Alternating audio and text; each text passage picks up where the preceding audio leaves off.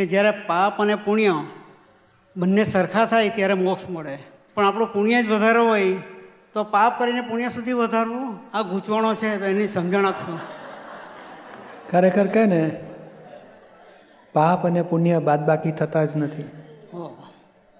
તમે દસ પાપ કર્યા હોય અને પચીસ પુણ્ય કરો તમારા પંદર પુણ્ય બચશે ને દસ તો હોઈ ગયા. ના ના દસ પાપ જુદા ભોગવાના પચીસ પુણ્ય જુદા ભોગવાના બિલાડી દોડતી બિલાડી પેલી પાછળ પડે ઉંદરડીની.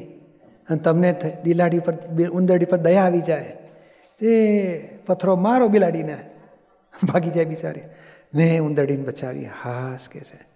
તે ઉંદરડીને બચાવી, એના તમને પચીસ પુણ્ય બંધાશે. અને બિલાડીને મારીને એનું પચાસ પાપે બંધાશે.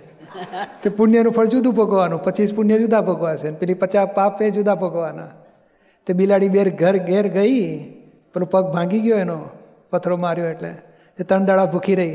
તે પેલા બે બચ્ચા અને મમ્મી ભૂખ્યા રહ્યા. એ તમારે પછી બીજે બહુ શું થાય? તે ઉંદરડીને બચાવી તો તમને મુશ્કેલીમાં કોઈ હેલ્પ મળી જાય.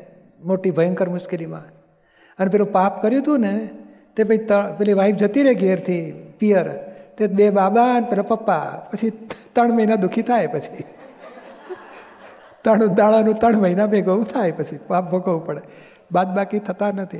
હવે જો પાપ અને પુણ્ય બા, આપણે એમ શીખવાડે, પાપ બંધ કરી દો, પુણ્ય વધારો.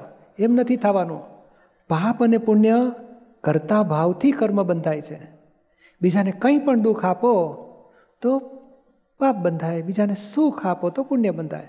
પણ ક્યારે? તો કે હું ગેમલસિંહ માનો છો ને, ત્યાર પછી હું કરું છું માનો છો. પછી ભલું કરું છું, તો પુણ્ય બંધાશે. ને કોકને નુકસાન થઈ જાય, દુઃખ થઈ જાય હા, મારાથી બિચારાને થઈ ગયું, તો પાપ બંધ થઈ જશે. હવે તમે ગેમલસિંહ જ નથી, તમે શુદ્ધાત્મા છો. અને એ જાગૃતિમાં રહો પછી ગેમલસિંહથી ખરાબ થઈ જાય કે સારું થઈ જાય, તો તમને પાપ પુણ્ય નહીં બંધાય. અને તો મોક્ષનો માર્ગ ખુલ્લો થાય છે. પછી આ ગેમલસિંહના કર્મ પૂરા કરતાં કરતાં બધા પૂરા થાય. નવા બંધાયા નથી. અને જૂના પૂરા કરી નાખ્યા. પછી મોક્ષ થાય આપણો.